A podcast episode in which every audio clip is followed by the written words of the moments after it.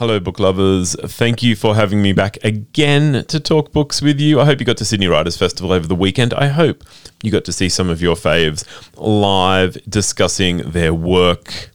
Now, I am spending a bit of time. I've got a couple of books on the boil that I want to bring into you over the next few weeks, but today we're going back. We're going to revisit Emily Spurr's, A Million Things. And part of the reason I want to revisit this is Emily has got a new book coming out in August. It's called Beatrix and Fred. I cannot wait to discover it. A million things blew me away. Let's uh, let's go back and hear a little bit about what I thought at the time.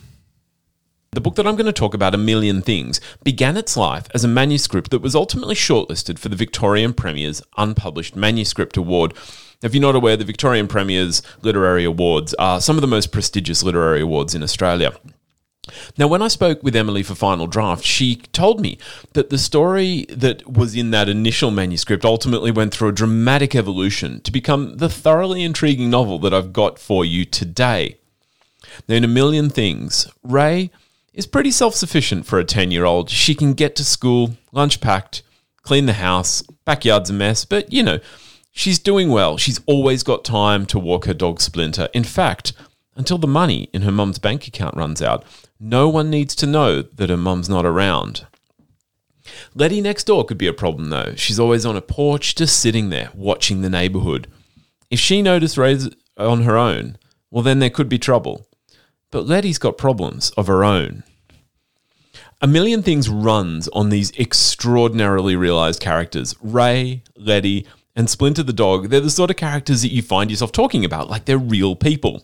I don't mind telling you that at one point, Emily had me fully ugly crying over a point in the story. Now, I can't tell you what it was, that would be spoilers, but suffice to say, these are the sort of people who get under your skin and make you care. Now, because you find yourself caring so much, A Million Things has this incredible power to pull you in to its ideas. At its heart, A Million Things felt to me like an exploration of the ways that we need each other. We've all learned a little bit about that in the last year, but A Million Things pushes around the edges of the really uncomfortable ways we need each other, especially those times when we'd much rather push the whole world away. Both Rae and Letty need someone, and both are terribly afraid of what it might mean were someone to find out how badly that need gripped them. I mean, I, I think we know this feeling like that that feeling like you're going to be seen as needy or the, the feeling that your your need is going to be used against you. Isolation has given them this false sense that if they can just keep controlling their little worlds, then everything, everything else might just go along for them. And let's talk for a minute about that the requirement to be to be palatable, to be nice, to be just right in order to be worthy of receiving that love, that attention. It's a rule, it may not be on the books, but it definitely exists, particularly for people in marginalized or vulnerable groups. The reality for, I'll take Letty for an example uh, uh, at the moment, the reality for older women is that they are at significantly higher risk of poverty, homelessness, neglect, and isolation. This is the group that Letty falls in, and, and as we see in the novel, she's created a world that is safe for her in her isolation and is extremely reluctant to have it disturbed. Because of who she is, Letty is also viewed as eccentric, weird, not desirable within a neighborhood, and she has to take significant risks to both let Rae in, to give Rae support, whilst also accepting support herself.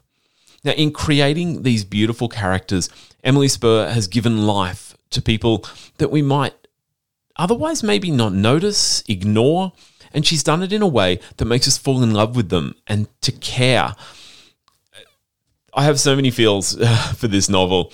It's also a book with a huge bombshell just waiting beneath its surface.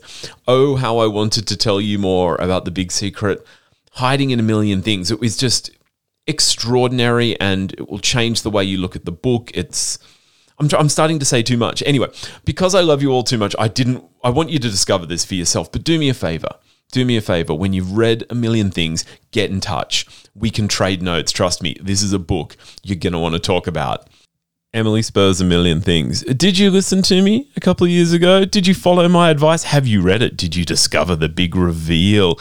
get in touch on the socials at Final Draft 2 SER. I will be back with some more incredible books this Saturday. And of course, I will be back with you next Tuesday morning. Thank you so much, everyone. And uh, my name's Andrew Pople. Till then, happy reading. Bye for now.